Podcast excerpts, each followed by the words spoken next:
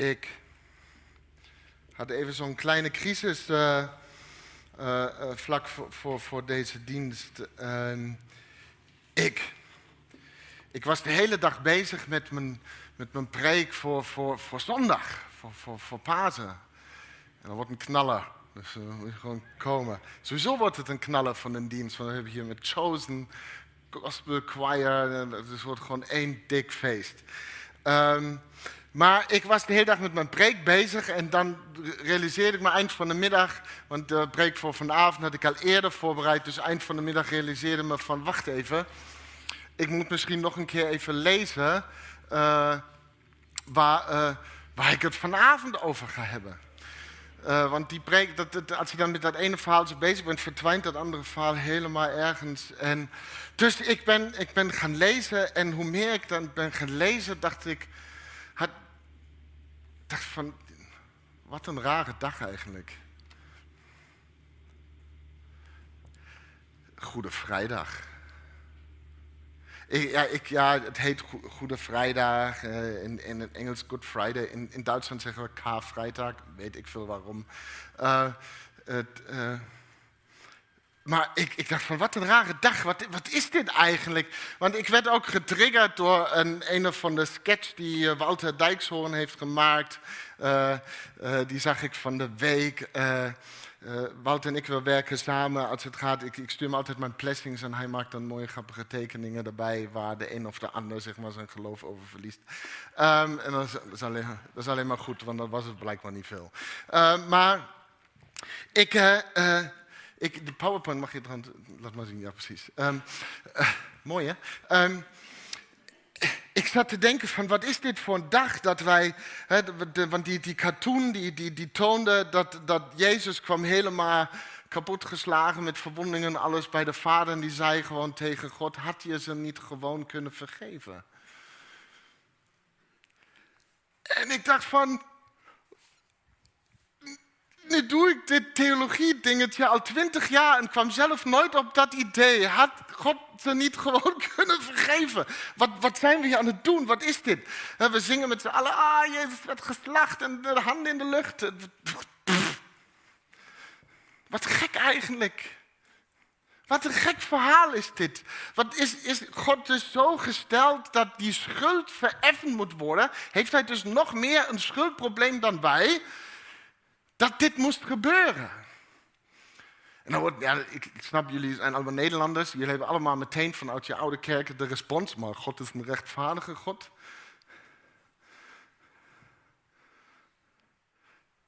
Ja, dat is toch gek?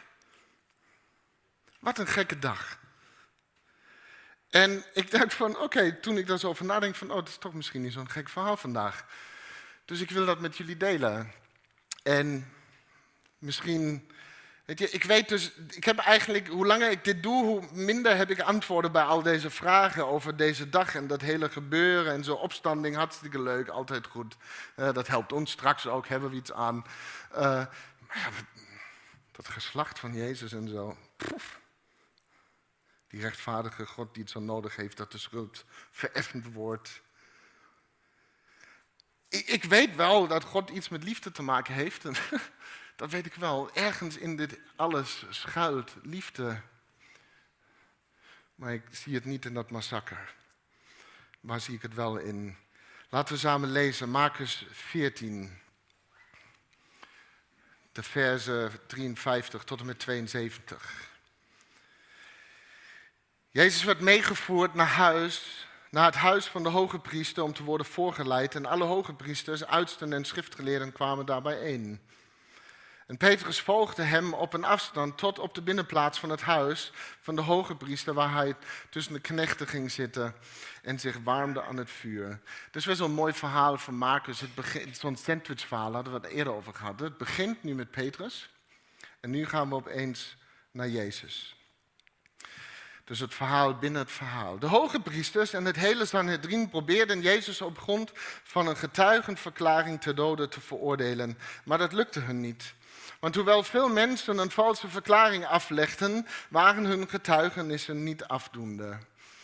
Toen kwamen er een paar met de volgende foute verklaring. We hebben hem horen zeggen, ik zal die voor door mensenhanden gemaakte tempel afbreken en in drie dagen een andere opbouwen die niet door mensenhanden gemaakt is. Maar ook zo was de getuigenverklaring niet afdoende. En de hoge priester stond op en vroeg Jezus, waarom antwoordt u niet? U hoort toch wat deze getuigen over u zeggen? Maar hij bleef zwijgen en antwoordde niet. En toen vroeg de hoge priester hem, bent u de Messias, de zoon van de gezegende? En Jezus zei, dat ben ik. En u zult de mensenzoon zien zitten aan de rechterhand van de machtige en hem zien komen met de wolken van de hemel. En de hoge priester scheurde zijn kleren en zei, waarvoor hebben we nog getuigen nodig? U hebt de godslastering gehoord, wat is uw oordelen? En allen oordeelden dat hij schuldig was en de doodstraf verdiende. En toen begonnen sommigen hem te bespuren. Ze blinddoekten hem en sloegen hem en zeiden, profeteer nu maar. En ook de dienaren gaven hem vuistslagen. En nu komen we weer terug bij Petrus. Terwijl Petrus beneden op de binnenplaats was, kwam een van de dienstmeisjes van de hoge priester voorbij. En toen ze Petrus bij het vuur zag zitten, keek ze hem aan en zei: Jij was, was ook bij die Jezus van Nazareth. Maar hij ontkende dat en zei: Ik weet niet waar je het over hebt. Ik begrijp echt niet wat je bedoelt. Hij ging naar buiten, naar het voorportaal en er kraaide een haan. En toen het meisje hem daar weer zag, zei ze opnieuw nu, nu tegen de omstanders: Hij is een van hen. Maar hij ontkende het weer. En al gauw zeiden ook de omstanders tegen Petrus: Je bent wel degelijk een van hen. Jij komt immers ook uit Galilea. Maar hij begon te vloeken en zwoer: Ik ken die man niet over wie jullie het hebben. En meteen kraaide de haan voor de tweede keer. En Petrus herinnerde zich dat Jezus tegen hem gezegd had: Nog voor de haan tweemaal krijt, tweemaal gekraaid heeft, zul je mij driemaal verloochenen. En toen hem dat te binnen schoot, begon hij te huilen. Nou, ik weet niet of jullie dat wisten, maar wij, hebben allemaal zo onze afgoden. Ja, echt waar. We, we, aanbidden deze dingen, en, en, noem het maar dingen, en aanbidden deze afgoden, soort van. Uh, ik denk de meeste van ons hebben geen gouden kalf thuis staan, maar in, we, ontbidden bepaalde dingen en waarden of wat dan ook in de vorm van dat deze boven alles leidend moeten zijn in ons leven. Denk bijvoorbeeld aan, die afgod kwam heel veel tegen, laat zeggen gezondheid. Of, of zekerheid, dat het leven opeens 100% risicovrij moet zijn, werd een afgod. Eh, ook een afgod is liefde trouwens. Een heel interessante. Hè? Ja, liefde kan echt een afgod zijn. We, we zeggen God is liefde, maar liefde is niet God. Kunnen we een keer over filosoferen. God is liefde, maar liefde is niet God. Uh, dat heeft trouwens Ed gezegd, stuur hem maar een beetje. En, en, en soms Aanbidden we liefde alsof het een God in zichzelf is. En dan krijg je vaak zo van die wazige dingen, omdat zeg maar, de persoon, God, daarin steeds meer verdwijnt. Uh, sommigen aanbidden ook de, de Bijbel als een God. Terwijl we ons denk ik vandaag weer moeten realiseren dat de Bijbel niet voor ons is gestorven. Maar, maar Jezus. En, en sommige afgoden die we zo verzamelen in ons leven zijn... Uh, zijn geen idealen of, of maniertjes of, of voorwerpen, maar, maar ook echt, echte personen. Hè? Sterren, politici, sprekers. En, en, en, en ook van die celebrity-predikanten, waar nu laatst weer eentje Toedelidoe heeft gezegd. Hebben ze allemaal onze afgoden. Afgoden is een apart gebeuren. We zien het zeker veel gebeuren trouwens in het, uh, in het Oude Testament. Er zijn ook aanwijzingen in het Nieuwe Testament waar mensen uh, in een Romeinse cultuur leefden met allerlei tempels en goden en andere dingen om te aanbidden. Maar afgoderij is dus een moeilijk iets om te begrijpen, omdat de manier waarop onze huidige cultuur afgoderij praktiseert, dus anders is dan hoe het toen ging. We bouwen ik zeg maar meestal, geen tempels meer. Om onze afgoden te aanbidden. Ja, behalve dat voetbalstadion en zo, hè, dat, uh, dat dan weer wel. Maar het ging anders. En in, in Exodus 32 vinden we, hè, daar vinden we dit verhaal van Mozes die naar de Sinaïberg gaat om te spreken met God. En terwijl Mozes daar op de berg was, begon het volk beneden volstrekt in paniek te raken. Want ze associeerden Gods aanwezigheid met de aanwezigheid van Mozes. Dus Mozes had al een ongezonde functie eigenlijk. Hij in zichzelf was al een soort van een afgod geworden. Dus toen Mozes even weg was, zeiden ze tegen Aaron, Aaron of Aaron? Aa. En jullie vinden jullie taal geweldig, ja. Aaron. Nou, dus ze zeiden tegen Aaron, luister Mozes is weg en, en we hebben geen idee waar hij is. Kun jij misschien voor ons een God maken? We hebben een nieuw God nodig. Het, het, is de vraag die dus mensen al eeuwen stellen aan andere mensen. Oh, ik zie hem niet meer. Kun jij dan misschien een God voor me worden? En dan gaan we weer naar een andere kerk of een andere spreker of een ander iemand. Oh, ik heb een nieuwe God nodig. En Aaron verzamelde dus een, een heleboel goud van het volk. Ze gooiden het allemaal in een grote pan en smolten het. En vervolgens goten ze een beeld van in de vorm van een stierkalf, het gouden kalf. Nu was God daar op de Sinaïberg met, met Mozes. En zei vervolgens tegen hem, nou Mozes luister even, even tussendoor, uh, die, die, dit verschrikkelijke volk wat jij daar beneden hebt, uh, ik ga ze afmaken. Uh, ik heb ze uit Egypte geleid, al die leuke dingen gedaan, maar terwijl we hier zitten te babbelen, zijn zij daar beneden afgoden aan het knutselen. En gelukkig kon Mozes God nog ompraten, maar wat fascinerend is, is, dus het gesprek dan tussen Aaron en Mozes nadat Mozes van de berg afkwam. Dus Mozes vroeg aan, Aaron wat er in hemelsnaam is gebeurd en hij zei, uh, en dat staat er letterlijk zo in Exodus 32, toen ik hun om goud vroeg, deden ze meteen, meteen hun sieraden af en gaven ze aan mij. Collecte. Um, ik, ik gooide ze in het vuur en toen kwam dat kalf eruit tevoorschijn. Dus met andere woorden, uh, Mozes, uh, mij, mij moet je niet aankijken. We hebben al ons goud in een pan gegooid en toen sprong dat kalf er gewoon uit.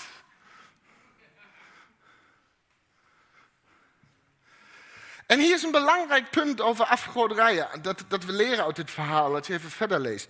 En, want het volk Israël is niet gestopt met het aanbidden van, van Yahweh, hè, de, God van Israël. we lezen in het verdere verhaal dat ze na hun uh, gouden kalf sessie een, een, een, feestje hebben georganiseerd voor God, met een, met een hoofdletter G. dus, dus geen feestje voor het gouden kalf, maar voor God de Heer. Dus het probleem was niet, het probleem van Israël was dus niet dat ze stopten Yahweh te aanbidden en in plaats daarvan andere goden gingen aanbidden. Het probleem was dat ze Yahweh en andere goden op één hoop gooiden. Naast elkaar plaatsten. En, en ze allemaal gingen aanbidden. In het Oude Testament worden deze andere goden vaak um, Baal genoemd. We kennen een heleboel Baals in het Oude Testament. Er waren meerdere. Zo was er Baal Hadad, Baal Melkad, Baal Meloch, Belzebub enzovoort. En al deze Baalgoden waren meestal vruchtbaarheidsgoden. Uh, uh, het waren goden die dus ervoor zorgden dat we alles krijgen wat we willen. En, dus, en, en dat was natuurlijk superhandig, want God, de Heer, Yahweh, die, was vaak wat traag in, in hun beleving. Wie, en, wie wil nou een trage God? Wie wil nou zo'n God van wie je de woestijn in moet en dan elke dag weer moet wachten op manna, wat net genoeg was voor, voor, voor één dag? En ze dachten zich dus, nou weet je wat, als we nou deze God aanbidden, plus je krijgt er nog één gratis gouden kalf bij. Wat als we nog zo'n bealen bijgooien die ervoor zorgt dat de oogst gewoon een knaller wordt. En misschien kunnen we het gewoon zo aanpakken, dan zouden we alles kunnen hebben. Dus het probleem was niet dat ze God de Heer hebben opgegeven, maar dat ze het combineerden met afgoderij. En dit is waarom Jezus ook zegt hè, dat niemand twee goden kan aanbidden. Het is gewoon niet mogelijk, want vaak ben je dan wel toegewijd aan de een, eh, maar de ander negeer je. Of we beginnen de een te haten en van de ander meer te houden. Het werkt gewoon niet. En, en het Oude Testament staat vol met verhalen van mensen die, die het hebben geprobeerd. En, en, en niemand was het gelukt. Een, een, een ander interessant iets over afgoderij is de manier waarop uh, afgoden ontstaan. Uh, het, het bijzondere van dit verhaal in Exodus 32 is dat iedereen zich nogal verbaast over hoe deze afgod opeens tot stand was gekomen. Iedereen, oh, heb jij het eh, zien aankomen toen we al ons goud in de pan hebben gegooid? Nee, jij? Nou, ik ook niet. Bizar toch hoe dat altijd weer gaat, hè? Ja. Aaron uh, zei, het sprong gewoon uit de pan. Maar of het nu deze afgod is of welke dan ook, de waarheid is, afgoden overkomen ons niet. Die, die springen niet zomaar uit de pot. Ja, jij hebt dit gemaakt. Je hebt de goudsmeden laten komen, je hebt de dingen in elkaar getimmerd en toen heb je iets aanbeden waarvan jij wist dat jij het hebt gemaakt. En dit is dus wat wij mensen blijkbaar altijd weer doen. Let op. Uh, mooi voorbeeld wat ik ooit een keer van Scott Daniels heb gehoord. Die vertelde over Emile Durkheim, een van de eerste sociologen in, in Europa. En, en die Emile Durkheim bestudeerde eind van het 19e eeuw onder andere stammen in de jungle. En, en, en een van de dingen die hij zei over hun religie is het volgende. Het, is voor stammen naast allerlei gewoonten heel belangrijk hè, dat ze hun kwaliteiten, hun eigenschappen, hun waarden doorgeven aan hun kinderen. Nou, wie wil dat niet? De meeste ouders willen dat hun kinderen hun normen en, en waarden overnemen. Dus Durkheim vertelde dat deze stammen wilden dat hun kinderen eigenschappen gingen verinnerlijken, zoals bijvoorbeeld moed. Moed is handig, want, want een jager moet moedig zijn. Maar een jager moet ook geduldig zijn, dat is ook een goede. En, en, en sluw en, en, en wijs.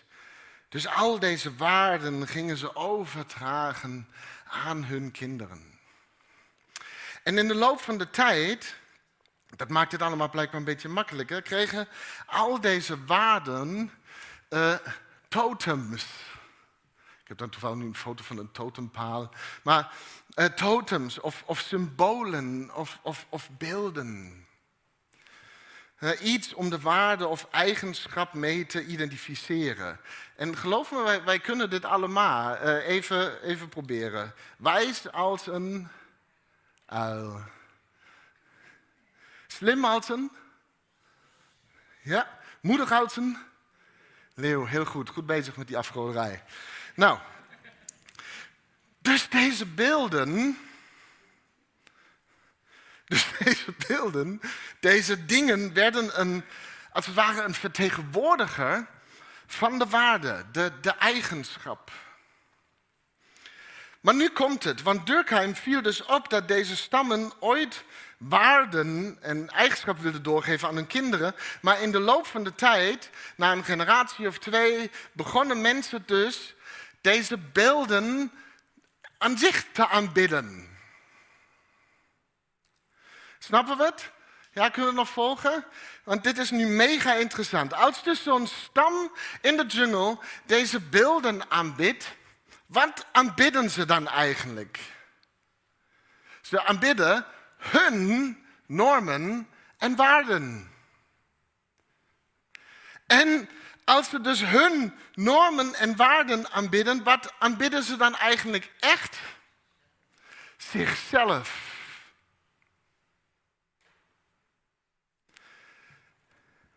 Dus Durkheim, zijn theorie over religie, welke religie dan ook, is dan dit. Religie is vaak een ingewikkeld iets waardoor mensen terechtkomen in een aanbidding van zichzelf.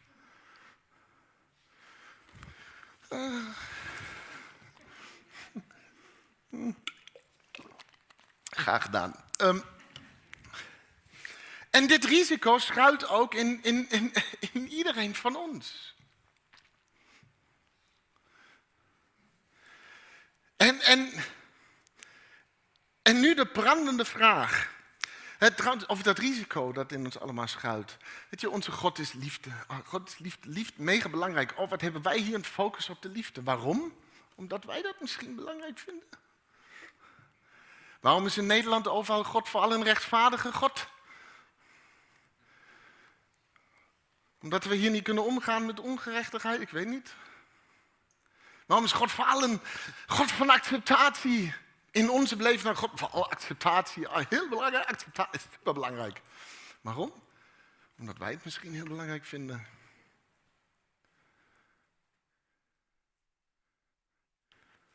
En waarom heeft God een schuld moeten vereffenen aan een kruis? Omdat dat misschien onze normen en waarden zijn.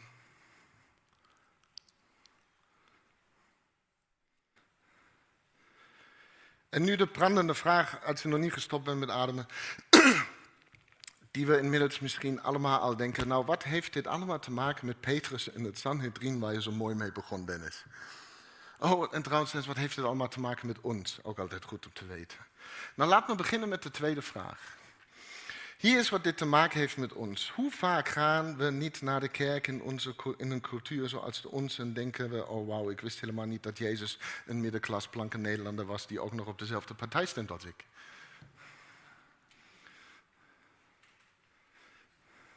Wat handig zo'n Jezus die lid is van de ChristenUnie. Handig zo'n Jezus die ook Wesleyaan is. Want uiteindelijk is Jezus de Nazarener. Kan niet anders.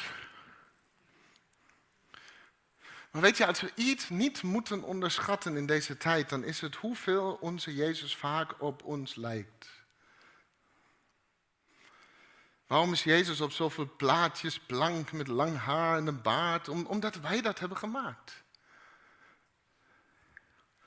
Waarom lijkt Jezus een middenklas blanke ChristenUnie stemmende Nazarener Nederlander? Omdat wij dat zo hebben gemaakt.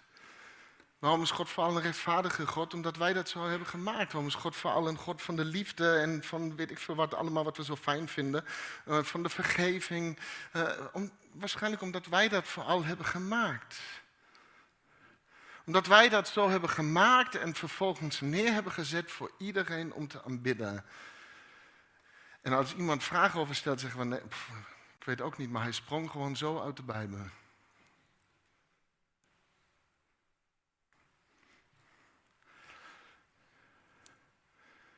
En dan de tweede vraag. Wat heeft het allemaal te maken met het Sanhedrin? Wat eigenlijk de eerste vraag was. De hoge priesters en de schriftgeleerden. Voor hen staat niet alleen een timmerman, niet alleen een profeet of leraar, maar voor hen staat de vleesgeworden aanwezigheid van de God die ze altijd hebben aanbeden. Voor hen staat de mens geworden God. De volheid van God die ze hebben aanbeden vanaf de dag dat ze werden geboren. Het volk werd gesticht. Het was de belichaming van Yahweh. En die staat recht tegenover hen. En, en dit zijn geen heidenen. Dit, dit zijn geen onreligieuze mensen. Maar dit zijn diep toegewijde religieuze mensen die de God aanbidden, die, die alles heeft geschapen. En ze zeggen vervolgens dingen tegen hem zoals, dus jij zegt dat je de tempel gaat afbreken. Ze maken zich dus blijkbaar grote zorgen over wat Jezus met hun gebouwtje gaat doen. Waarom maken ze zich daar zorgen over? Omdat de tempel meer dan een plaats was geworden voor hen om God te aanbidden. Voor hen was het niet alleen een gebouw waar ze zich zorgen over maakten, maar de tempel was voor hen de belichaming van alles waar hun leven inmiddels om draaide.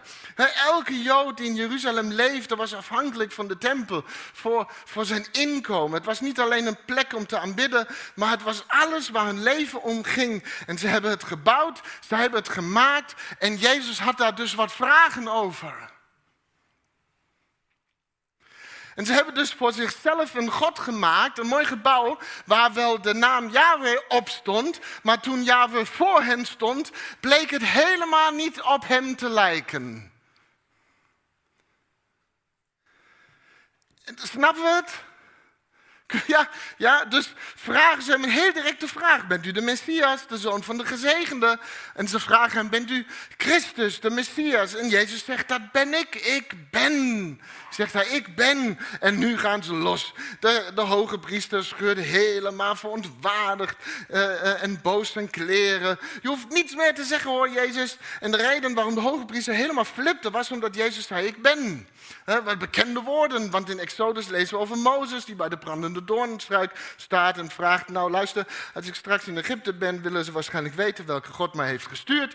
En de stem in de brandende doornstruik zegt, ik ben Yahweh.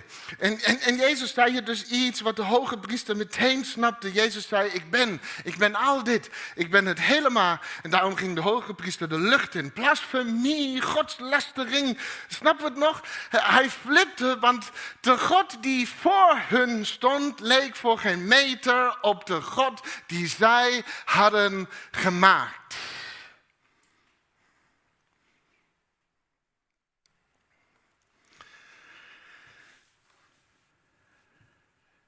En, en ik worstel met dit verhaal van Jezus voor het Sanhedrin, omdat het eigenlijk zegt we, we, kunnen enorm vroom, religieus en, en christelijk zijn, maar als Jezus dan een keer voor ons zou komen te staan, zou dat misschien volstrekt kunnen missen. Omdat we van onze aanbidding van Jezus iets hebben gemaakt dat vooral onze normen en waarden weerspiegelt en bevestigt.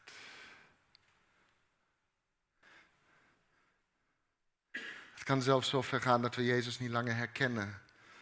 En het gebeurt vaak stil en langzaam.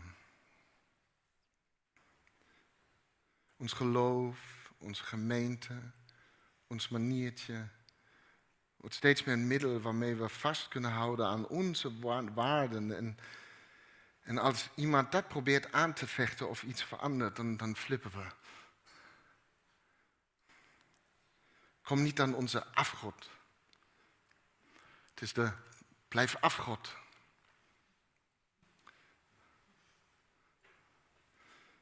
De blijf af van mijn God zoals ik die wil. Zoals ik die heb gemaakt. Zoals ik die nodig heb. Zoals die moet blijven. Want anders knalt het. Dan ben ik weg.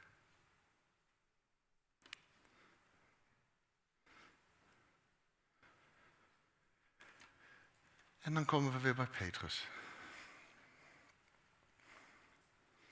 En Petrus bleef op afstand en volgde de menigte en dat hele gebeuren.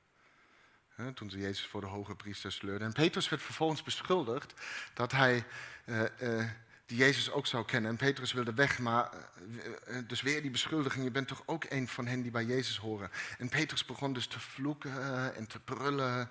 Ik ken die man over wie jullie het hebben niet. En, en, en wat is hier aan de hand met Petrus?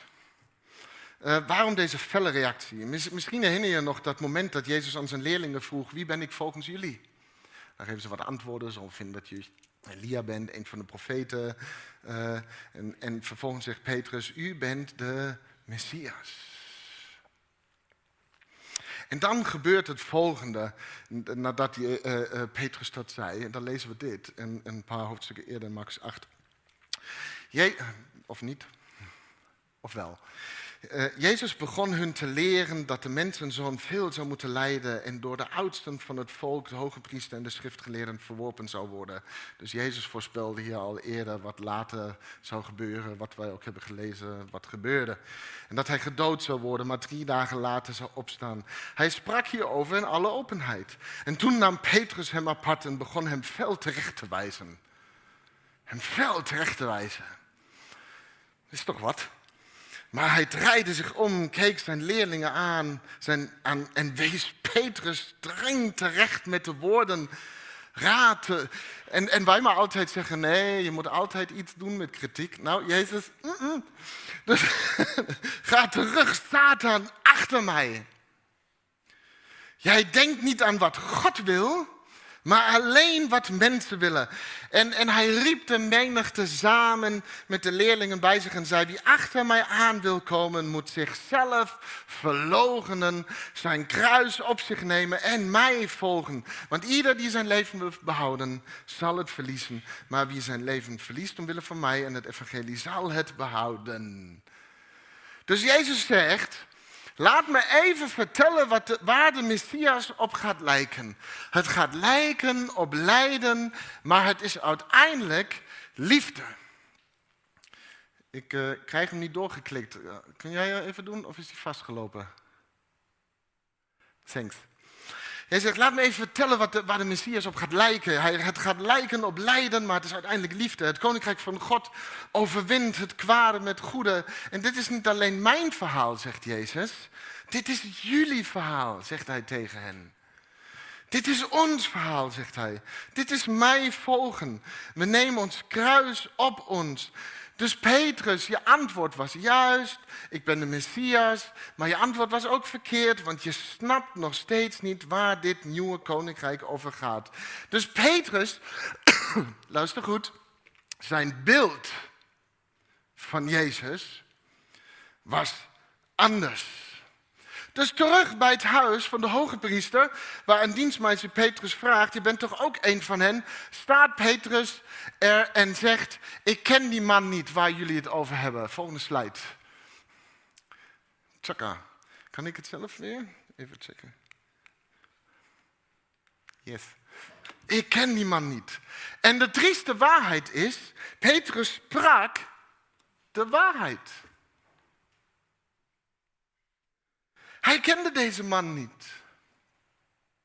Petrus had zijn beroep achtergelaten, zijn familie, zijn leven zoals hij gewend was. Hij bracht drie jaar door, dag en nacht met deze man. Maar het eind, aan het einde moest hij concluderen, deze man die het lijden ondergaat, die het kruis op zich neemt, die de Romeinen niet wegmaait, die geen aardse troon gaat claimen, die man ken ik niet.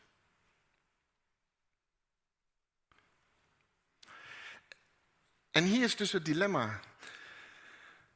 Je, je kunt blijkbaar al 30 jaar elke week in deze gemeente komen, honderden preken hebben gehoord, discipelschap, cursussen en studies hebben gevolgd, week na week na week, elke dag je stille tijd hebben gehouden en uiteindelijk kom je op een punt aan waar de trieste mogelijkheid bestaat dat je na al die tijd zou kunnen concluderen, ik heb geen idee wie die Jezus is, waar jij het nu over hebt.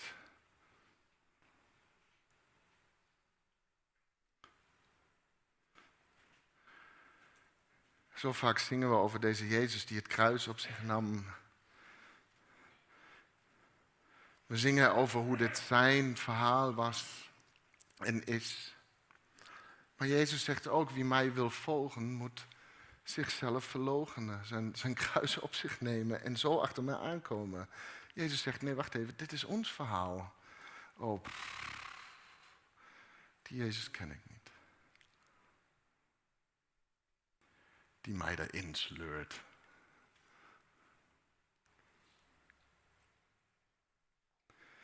En ik hoop dat we ergens in ons leven geconfronteerd zullen worden met deze heilige vorm van discipelschap. En, en het zal confronterender zijn dan ooit. En dan bestaat deze kans dat we moeten concluderen, dit is eigenlijk helemaal niet mijn verhaal. Dit is niet de God die ik voor ogen had. Die we met elkaar hebben gemaakt deze man ken ik niet. Zijn we nog aan het ademen? We zijn bijna klaar. Dus laat me je even het goede nieuws vertellen. Terwijl ik soms ook op een goede vrijdag denk, waarom? Een dag van slecht nieuws. Ik, ik, probeer altijd voorzichtig te zijn, dat zeg ik ook tegen de zangleiders. Laten we niet te veel ja-maar-liederen zingen met uh, Goede Vrijdag. Ja, wat bedoel je? Ja, dat we zingen Hij is dood. Ja, maar over drie dagen is alles weer goed. Die, die, die. maar het is wel even goed nieuws. Petrus was niet iemand die zomaar even een tijdje met Jezus meeliep en vervolgens weer verdween. Die, die mensen kennen we ook. Maar wij weten dat Petrus later de leider werd van dit nieuwe geloof. De, de kerk, het, het lichaam van Christus, bezield door Gods geest.